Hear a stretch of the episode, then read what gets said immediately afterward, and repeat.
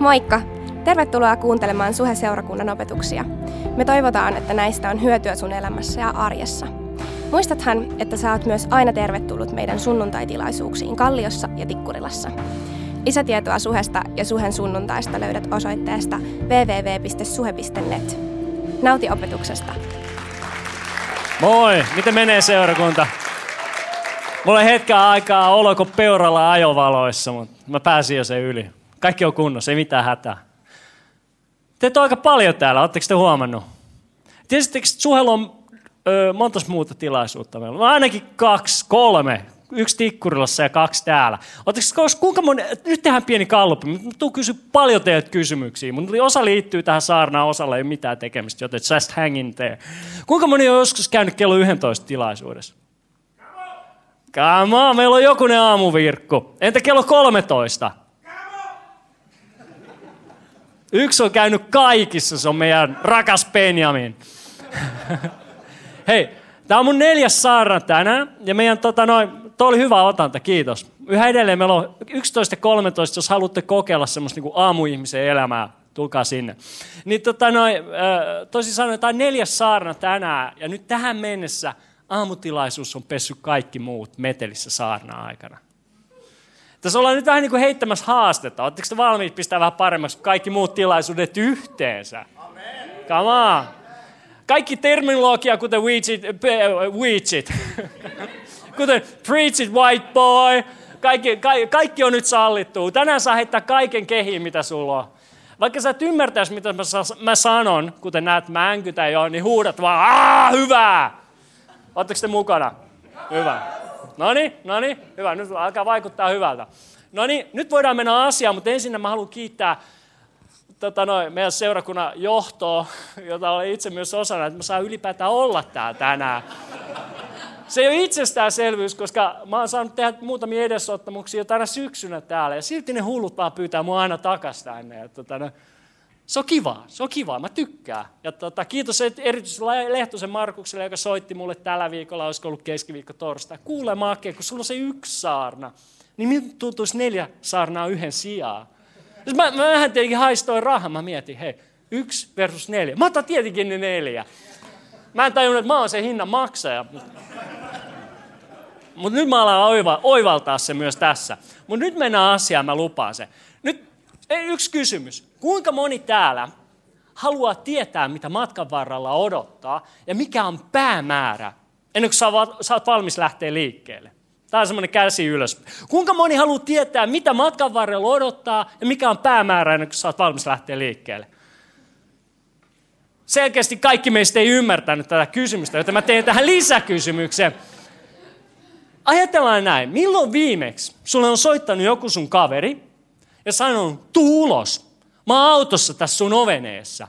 Sä oot mennyt ulos, hypännyt sen kaverin kyytiin ja antanut sen vie sua vapaasti ihan minne vaan. Milloin viimeksi tämmöinen on tapahtunut? Eikö niin, että ennen kuin sä hyppäsit se kaverin kyytiin, niin sä puhelimessa jo luultavasti kysyisit, A, miksi sä oot mun pihassa? B, mitä sulla on mielessä? Minne me ollaan menossa? Mitä me ollaan tekemässä? Eikö? Eikö? Mutta se voisi olla potentiaalisesti ajan hukkaa heittämistä, jolle se kaveri olisi minä, koska kaikki haluaa olla näin kova jätkä seurassa. Come on! Eli pääsääntöisesti me ihmiset halutaan tietää, minne, mitä matkan varrella tulee tapahtua ja minne me ollaan menossa, ennen kuin me ollaan valmiit lähteä, sille, ennen kuin me ollaan valmiit lähteä liikkeelle. Toinen kysymys. Tämä on vähän vaikeampi. Kuinka moni teistä haluaa tietää, miksi sun pitää tehdä jotain, ennen kuin sä oot itse asiassa valmis tekemään Jollain on tunnetta mukana. Kuinka moni haluaa tietää? About puolet. Tiedätkö, mun lapset on ihan samalla tavalla. Jos mä pyydän jotain mun lapsista, mulla on neljä lasta, ne, on, ne tulee kaikissa eri iässä, iissä, mutta ajatellaan nyt vaikka jotain sieltä keskivaiheessa. Mä pyydän vaikka Rauliin. Rauli, vie roskat tulos. Se katsoo mua kauniilla sinisillä silmillä ja kysyy, miksi? Tiedätkö, mulla on vakioitu vastaus näihin tilanteisiin. Se menee jotakuinkin näin. Mä otan tämmöisen rockistanssen tähän näin. Se menee näin. Koska jos sä et vie niitä roski ulos, sä oot ikuisesti arestissa. Ja se on vaan, kyllä isi. Tietysti se toimii joka kerta, joka kerta ne roskat vie ulos. Ja siinä, joka jo, jolla on lapsia tai sä oot saamassa lapsia, sun kannattaa seurata mua Twitterissä, sillä mä jaan ilmatteeksi siellä näitä hyviä kasvatusvinkkejä. Täysin ilmasta tietoa. Eli toisin sanoen, se mitä me ollaan saatu aikaan tässä vaiheessa on se, että ennen kuin me ihmiset ollaan valmiita lähtemään liikkeelle, niin me pääsääntöisesti halutaan tietää, mitä matkan varrella tapahtuu, minne ollaan menossa ja miksi meidän pitää ylipäätään lähteä tai tehdä jotain. Eikö? Hyvä. Tiedätkö, halu tietää on ihan yleinen, itse asiassa luontainen ja globaali juttu meille ihmisille. Sillä juuri samasta syystä maailman ensimmäiset ihmiset, Adam ja Eeva, lankes paratiisissa Edenin puutarhassa syntiin, koska ne halusi tietää niin kuin Jumala. Monet, me, tulihan se siellä. Monet, monet meistä on kuullut sen, tai lukenut sen raamatun kohdan Mooseksen ensimmäisessä kirjassa, kun Jumala laittaa Adam ja Eevan sinne puutarhaan ja sanoo, saatte syö kaikista näistä puista, paitsi tuosta hyvän ja pahan tiedon puusta. Siitä älkää syökö. No mitä ihmiset tekee? Se on tyyli ensimmäisiä puita, mistä ne meni ja söi, koska ne halus tietää niin kuin Jumala. Ja nyt meillä on, meillä on ristiriita joka meidän pitää ratkaista. Sillä sinä, joka olet ollut jo kauemman aikaa kristitty, oot ehkä mahdollisesti saattanut huomata jossain vaiheessa sun elämää, että Jumala ei pahemmin jaa varmuuksia. Eikä Jumala liiemmin selittele etukäteen sulle, miksi hän pyytää tekemään sua jotain. Eikö? Jumala ei myöskään pahemmin selittele itseään, kun hän pyytää sua menemään jonnekin. Kuten hän pyysi Abrahamia jättämään kotimaansa ja lähtee reissuun loppuelämäkseen. Sillä Jumala tietää, että jos sä meet vain sinne, minne sä osaat mennä, jos sä teet vain sen, mikä varmasti onnistuu, niin sä itse asiassa poistat Jumalan tarpeen sun elämästä. Jos sä, te, jos sä meet vain sinne, minne sä osaat mennä, niin mihin sä tarvit Jumalaa sun elämässä? Jos sä teet vain sen, mikä varmasti onnistuu, niin myöskin mihin sä tarvitset Jumalaa sun elämässä.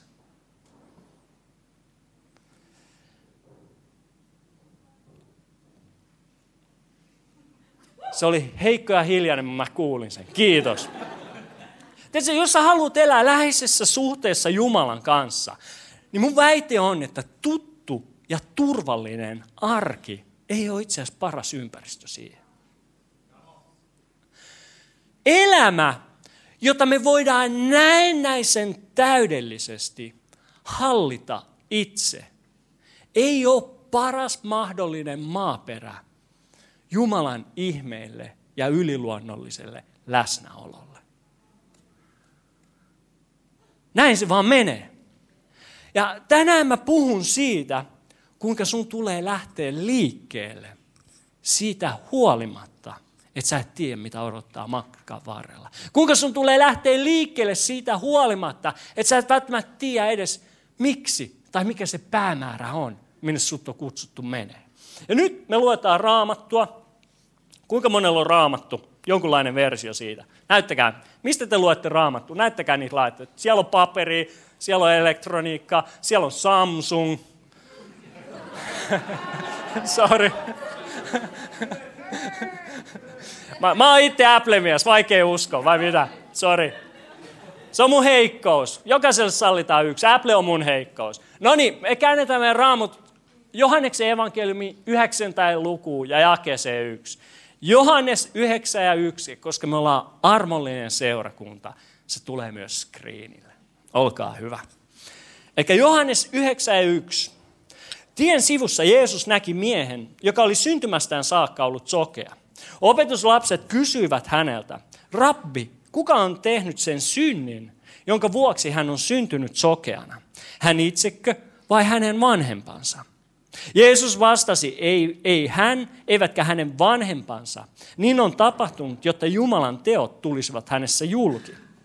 Nyt kun on vielä päivä, meidän on tehtävä niitä tekoja, joita lähettäjäni meiltä odottaa. Tulee yö, eikä silloin kukaan kykene tekemään työtä.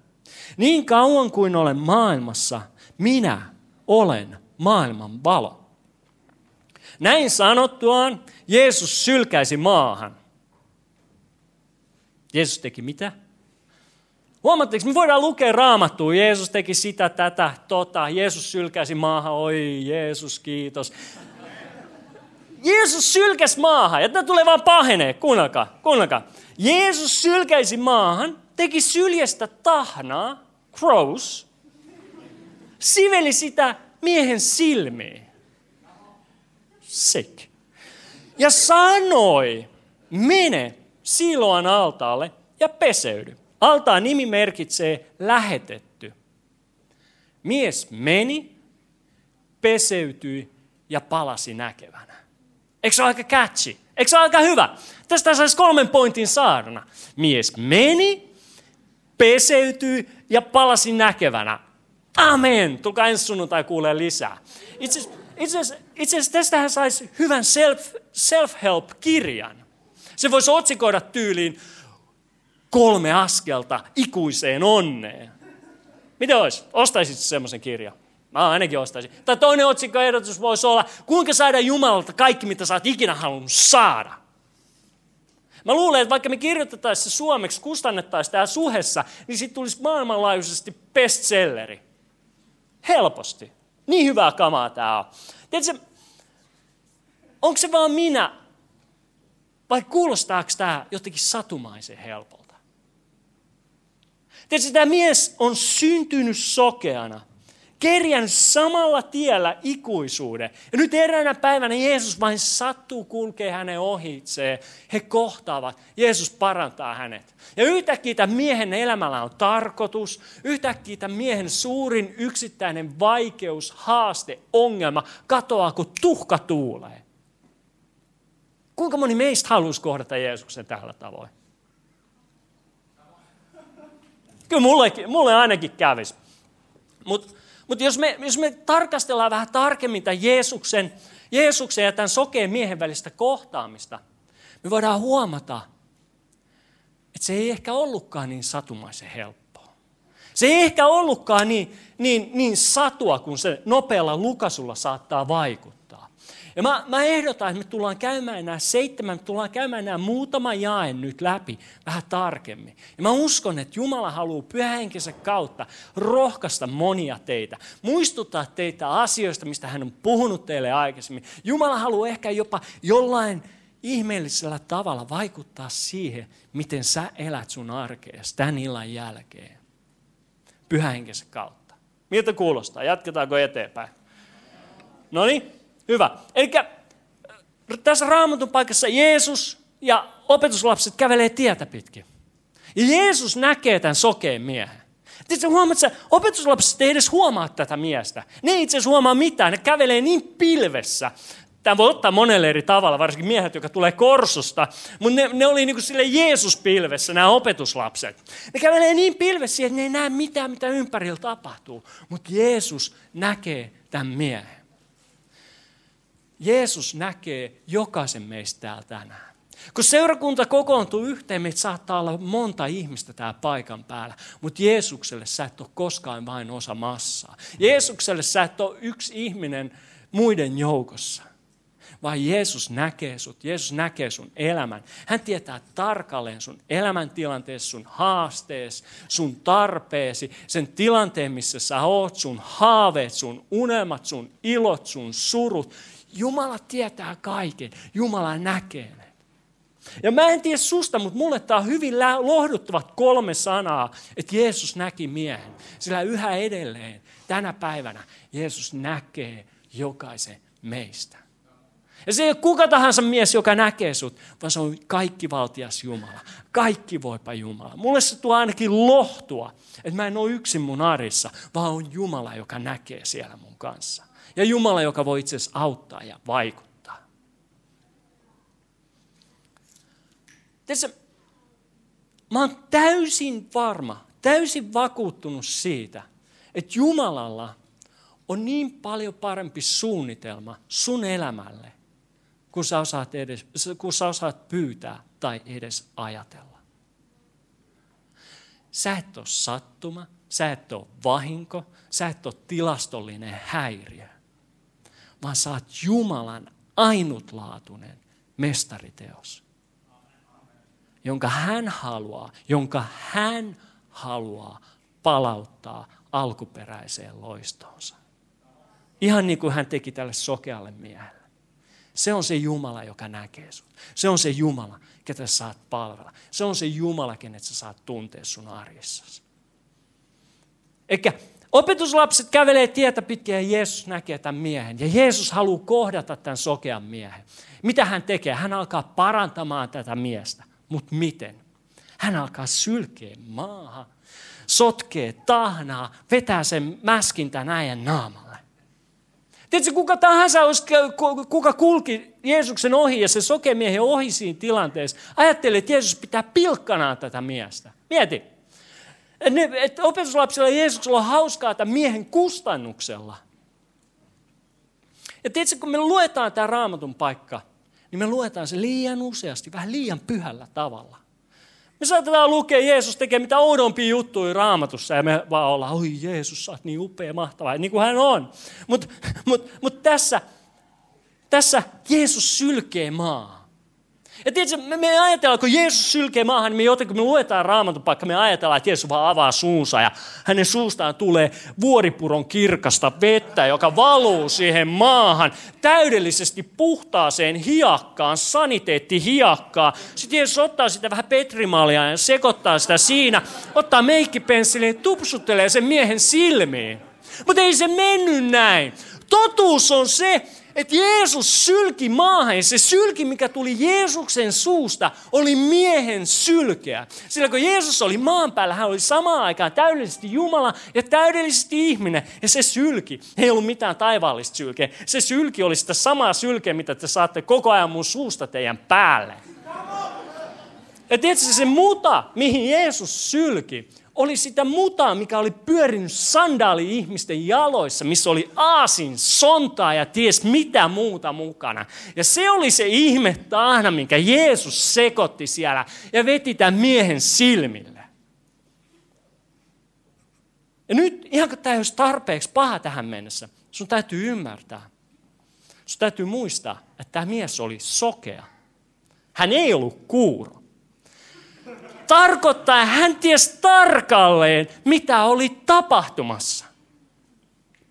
Ja muistiko Jeesus missään vaiheessa selittää tälle miehelle, mitä hän teki ja miksi hän teki? Huomaatteko, selittikö Jeesus, niin kuin, niin kuin sulle sano, saatetaan sanoa, kun sä joudut ottaa jotain pahaa lääkettä, että, tämä lääke ehkä maistuu pahalle, tämä lääke ehkä saa sut voimaan pahemmin, mutta sitten se parantaa sut. Ei Jeesus muistanut tai viittynyt sanoa mitään tämmöistä tälle ihmiselle. Tietysti se rupesi vaan actioni. Ensin se puhuu vähän ja sitten alkoi kuulua. Ots.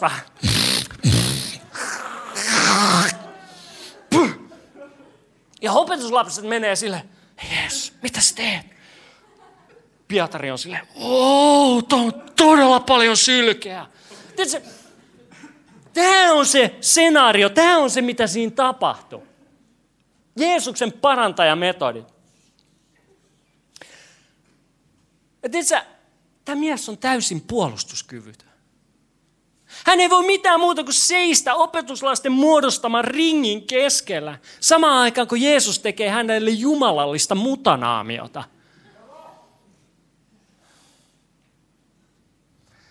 Ja nyt mä veikkaan, että näistä suomenkielisistä raamatuista, itse asiassa suurimman osan kielen raamatuista on jätetty pois, mitä tämä soke mies ajatteli siinä tilanteessa, koska se oli liian varikas teksti.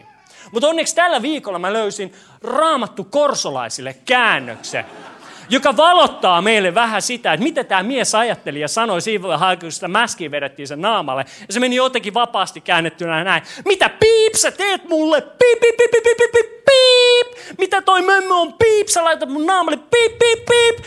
Huh. Anteeksi, toi Raamattu Korsalainen on aika intohimoinen käännös, niin sitä ei voi paljon vetää. Mutta luultavasti tämä mies kävi jotain tämmöisiä ajatuksia vähintäänkin mielessään läpi. Ja nyt kun me ajatellaan, että asiat ei voi mennä juuri oudommaksi enää. Asiat ei voi mennä pahemmaksi enää tämän sokeen miehen kannalta, eikö? Olla aika pohjalla. En mä tiedä, musta ainakin tuntui pohjakostos. Se, se, oli, se oli just siinä, kun se alkoi vetää sitä silmille sitä kamaa. Niin homma vaan pahenee. Sillä mitä Jeesus sanoo seuraavaksi? Mitkä on ne sanat, mitä Jeesus sanoo kaiken tämän hauskuuden jälkeen? Jeesus sanoo, mene. Siiloa altaalle ja peseydy. Mä en tiedä, mitä tämä sokemies kuuliko Jeesus sanoi kaiken tämän hauskanpidon jälkeen, nöyrytyksen jälkeen. Mä luulen, että se mies kuuli vaan, että me, lähde menee, me pois siitä. Mun kysymys on, mitä sä olisit tehnyt tuona sokeana miehenä? Sä oot sokea, sua on pilkattu just kaikin mahdollisin tavoin. Ja nyt Jeesus sanoo sulle, me pois. Me silloin altaalle ja peseydy. Sä näytät ihan hurjalta tuommoisena. Thanks. Miten se sokemies edes löysi sinne altaalle? Oletko koskaan miettinyt? Lähtikö joku opetuslapsessa auttaa sitä sinne? Ehkä saattoisi joku sen sinne? Luultavasti ei. Mutta sen mä voin sanoa, että jos mä olisin ollut tuon sokemiehen sandaaleissa, mä en olisi todellakaan lähtenyt mihinkään. Vaan mä olisin vaatinut, että Jeesus parantaa mut, ennen kuin mä olisin lähtenyt mihinkään. Mä olisin vaatinut, että mä saan mun näköni kaiken sen nöyrytyksen jälkeen. Mutta ihmeellistä kyllä, tämä sokemies lähti liikkeelle ja meni Siloan altaalle. Ja sen takia me voidaan lukea tuosta jakeesta seitsemän. Mies meni, peseytyi ja palasi näkevänä. Eikö se ole ihmeellistä, että juuri liikkeelle lähtemisen jälkeen tämä sokea mies saa tuntea Jumalan todellisuuden elämässään tavalla, jota hän ei ollut koskaan aiemmin kokenut. Just sen jälkeen, kun hän lähti liikkeelle, niin hän saa kokea Jumalan yliluonnollisuuden elämässään. Voisiko olla mahdollista, että on olemassa paikka, minne sun on mentävä, voidaksesi kokea Jumalan todellisuus? Voisiko olla mahdollista, että sun on lähdettävä liikkeelle, jotta sä voit kokea Jumalan yliluonnollisen todellisuuden sun arjessa? Yksi tärkeä asia, minkä Johannes nostaa esiin tässä raamatun paikassa on, että siiloan tarkoittaa lähetetty. sekä nimeltään että vertauskuvaltaan Siiloan puhuu kuuliaisuudesta.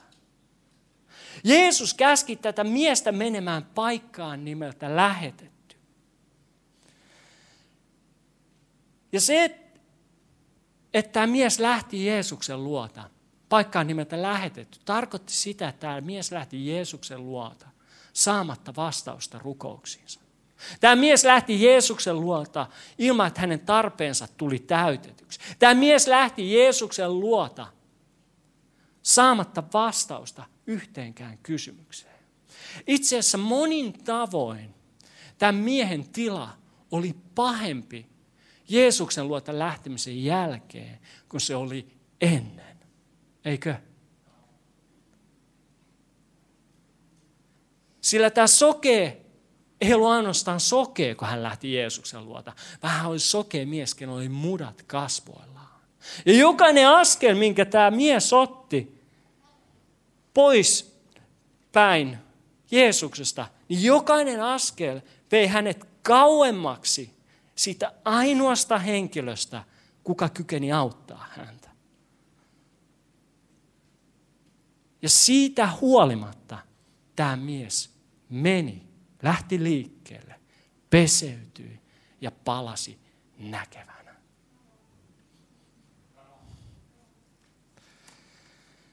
Mä uskon, että jokaisen meidän elämässä on siiloan allas. Paikka nimeltä lähetetty. Mä uskon, että Jumala haluaa sun ymmärtävän, että hän on lähettänyt sut sun arkeen.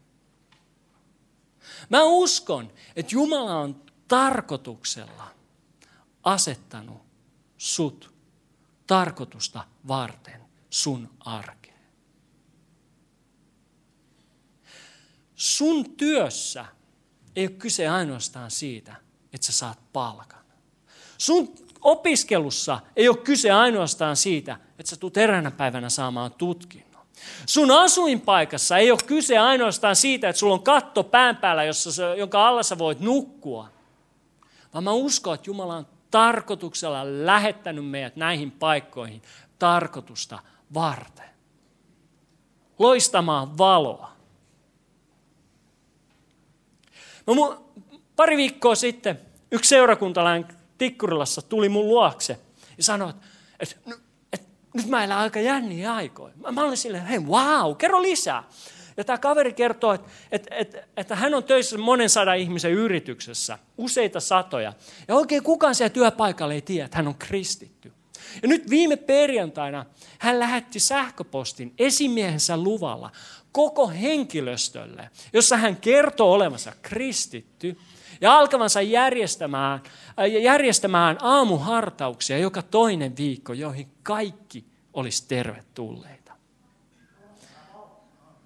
Ja sitten viikkoa myöhemmin, viime suunnalta mä näin tämän saman kaverin ja mä menin sen luo. No kerro, mitä kävi? Tulis ketään edes paikalle? Ja se oli, kolme ihmistä tuli. Kaksi oli kristitty ja yksi oli ei-kristitty.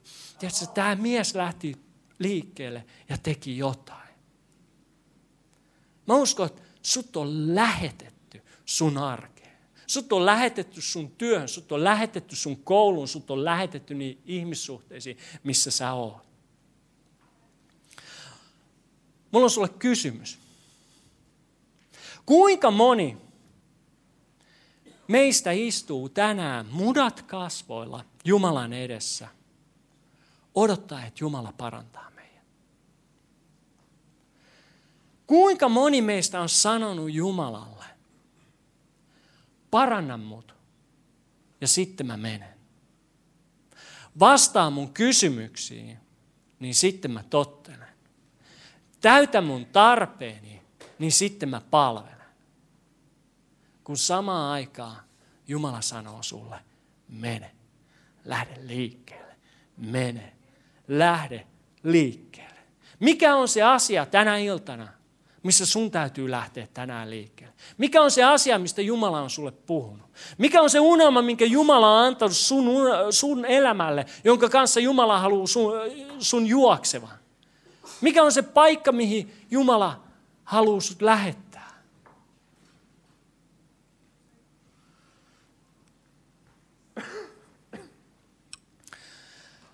Vuonna 2012 mä olin tässä seurakunnassa koko päivä duunissa. Ja, ja, ja mä monella tavoin elin todeksi jo mun, mun unelmaa, joka mulla oli ollut jo pikkupojasta asti. Sillä mä olin aina haaveillut saavani rakentaa paikallisseurakuntaa kokoaikaisesti. Kaikella mun ajallani. Ja nyt mä toimin, tuolla 2012 mä toimin seurakunnan toiminnanjohtajana. Se, mitä Kirsi tekee tänä päivänä. Hyvä Kirsi! Ja lisäksi mä olin avustava pastori, joka tarkoitti sitä, että mä saarnasin noin joka toinen viikko täällä. Ajatelkaa sitä tuskaa niille ihmisille, ketkä oli silloin tässä seurakunnassa joka toinen viikko.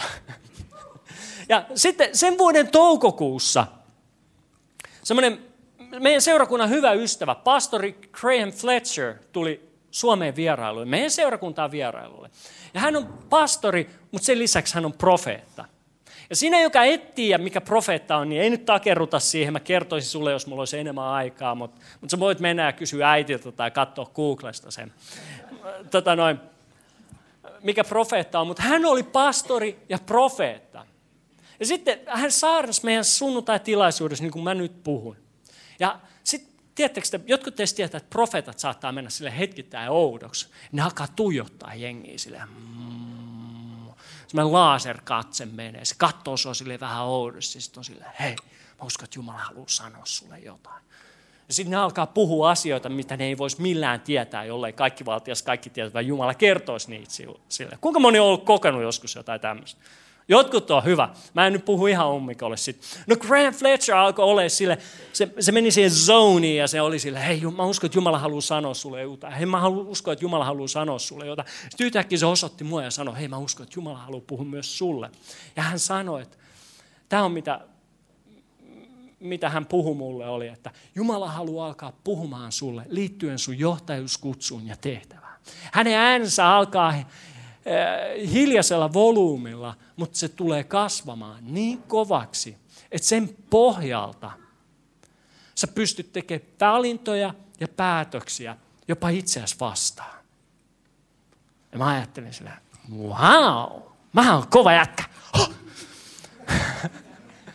Nöyryys oli mun vahvin laji silloin. Ja tiedätkö, mä, mä en tiedä edes mihin se profetia liittyy. En, mulla on hajukaan, mitä se tarkoitti. Joten mä tein, mitä Raamattu opettaa profetioiden suhteen. Mä kätkin sen mun sydämeeni arvioitavaksi. Nyt kelataan kolme kuukautta eteenpäin, saman vuoden syyskuun 2012. Mä toiminnanjohtajan roolissa aloin valmistelemaan Suhalle vuoden 2013 budjettia. Ja pakollisten kulujen jälkeen Suhen budjetti oli miinus 60 tonnia. Nyt painetaan pausinappia vähäksi aikaa tähän tarinaan. Pause. Te näette tuo, noita screenejä, mitä Kirsi näytti tuolla, eikö? Oletteko te hereillä? Mikä oli tämän vuoden tulos tähän mennessä? 104 000 euroa. Kirsi toiminnanjohtajana 104 000 euroa. Näettekö te, mihin mä oon menossa?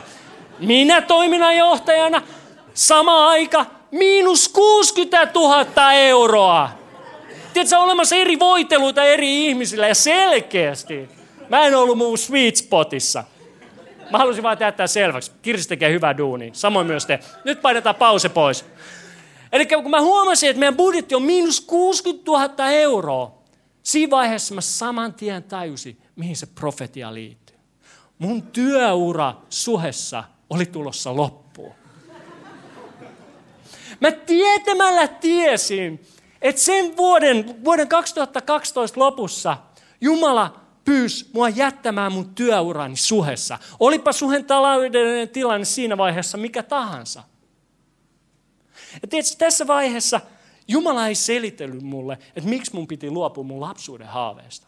Kukaan ei kertonut mulle, että miksi. Kukaan ei kertonut myöskään, että minne mä olin menossa, kun mä luopuisin mun lapsuuden haaveesta. Ei mitään, nada. No, mä vaan tiesin, että mun oli se tehtävä. Ja itse asiassa mä aloin innostua ajatuksesta, koska mä oon semmoinen vähän u- uuden addikti, addikti. Mä tykkään tehdä uusia asioita. Se mun into kuitenkin loppui todella lyhyen kun mä rupesin etsiä uutta duunia. Ja mä sain huomata, että kymmenen vuoden seurakuntakokemus ja kesken jääneet teologia, käytännön teologia opiskelut ei ollut sitä kuuminta hottia just sen hetken työmarkkinoilla. Voitteko te uskoa? Come on! No loppujen lopuksi yksi suhelainen toimitusjohtaja tarjosi mulle ratkaisumyyjän paikkaa omistamastaan ICT-alan yrityksestä – hashtag suojatyöpaikka. tai sitten voidaan ajatella, että Herra pitää huolen omistaa. Mutta kaikkien yllätyksestä mä olin itse asiassa aika hyvä siinä duunissa. Mutta siitä huolimatta, vaan puoli vuotta sen jälkeen, eikä kesällä 2013, kun mä olin lopettanut suhella duuni, niin mä olin jo todella syvissä vesissä. Tiedätkö, mä ajattelin, että mä olin vapaaehtoisesti luopunut mun unelmastani ja vaihtanut sen johonkin hetken pakofantasiaan. Tiedätkö, mun uusi duuni vei niin paljon aikaa ja vaati niin paljon energiaa, että en mä kerran edes palvele seurakunnassa, joka oli mun intohimo. Ja tuona kesänä 2013, joina aamuna, kun mä menin toimistolle, niin mä tunsin ihan fyysistä pahoinvointia. Tiedätkö, kun mä pääsin sinne toimistoon, mä menin miesten huoneeseen, koska mä luulin, että mä oksena. Mulla oli niin paha olo. Sillä mä ajattelin oikeasti, että, että mä olin vapaaehtoisesti luopunut siitä Jumalan A-suunnitelmasta mun elämälle. No sitten 2013 elokuussa me lähdetään Saksaan Suhe Staffin kanssa. C3 seurakuntajohtajien, C3 seurakuntajohtajien seminaariin. Ja kuinka sollakkaan, siellä on mukana tämä profeetta pastori Graham Fletcher. Ja hänellä ei ole tietenkään mitään tietoa, mitä mun elämässä oli tapahtunut sen meidän edellisen kohtaamisen jälkeen.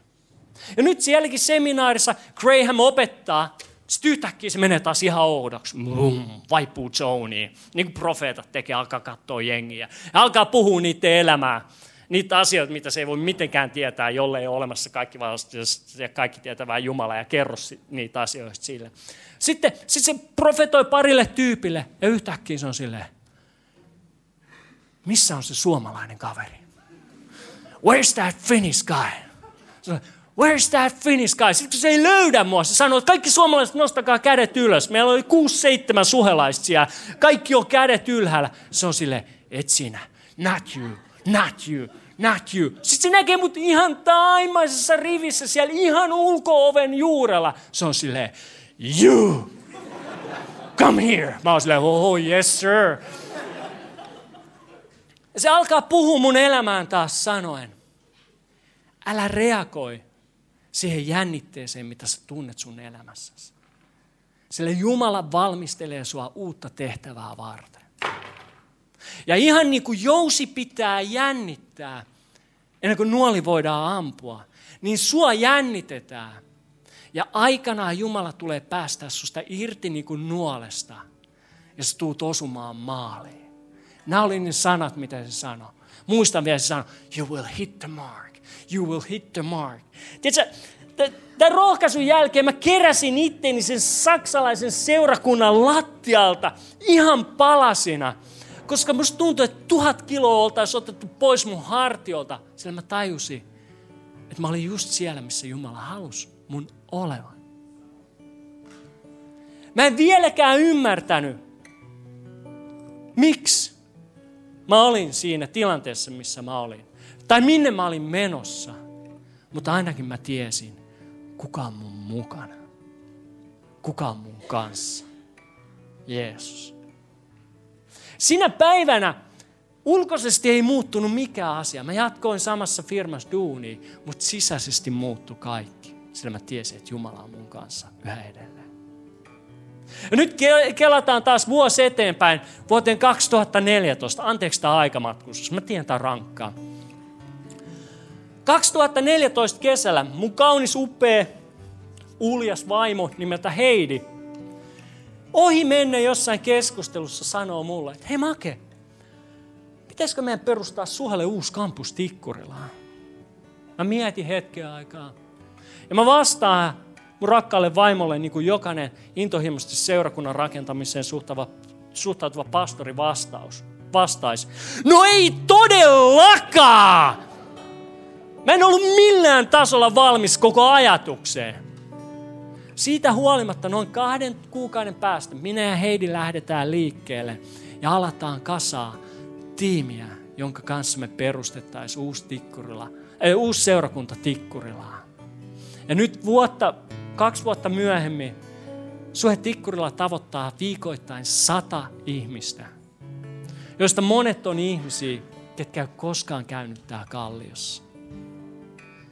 Me vaikutetaan sadan ihmisen elämään viikoittain. Suhe Tikkurila ei olisi olemassa, jollei 13 ihmistä olisi päättänyt lähteä liikkeelle. Siitä huolimatta, että he eivät tienneet, mitä odottaa matkan varrella.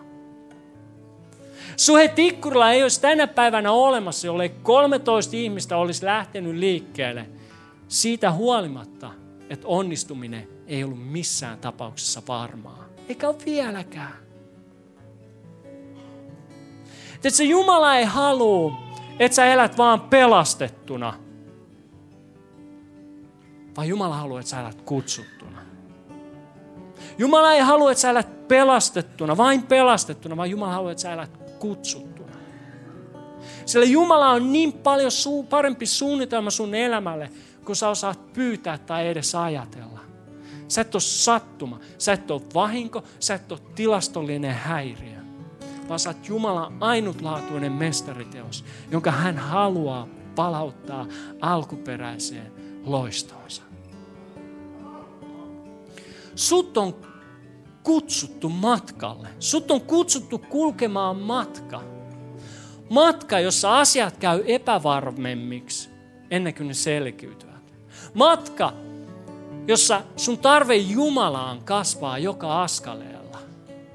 Matka, jonka varrella sun pitää oppia päästämään irti sun vaatimuksesta, tietää jokainen yksityiskohta ja luottaa Jumalaan, että hän tietää, mitä on tekemässä. Joten ole kuuliainen ja lähde liikkeelle. Muista, sut on lähetetty. Muista, voi, sun pitää lähteä liikkeelle, jotta sä voit kokea Jumalan yliluonnollisen todellisuuden sun arjessasi. Seurakunta noustaa ylös.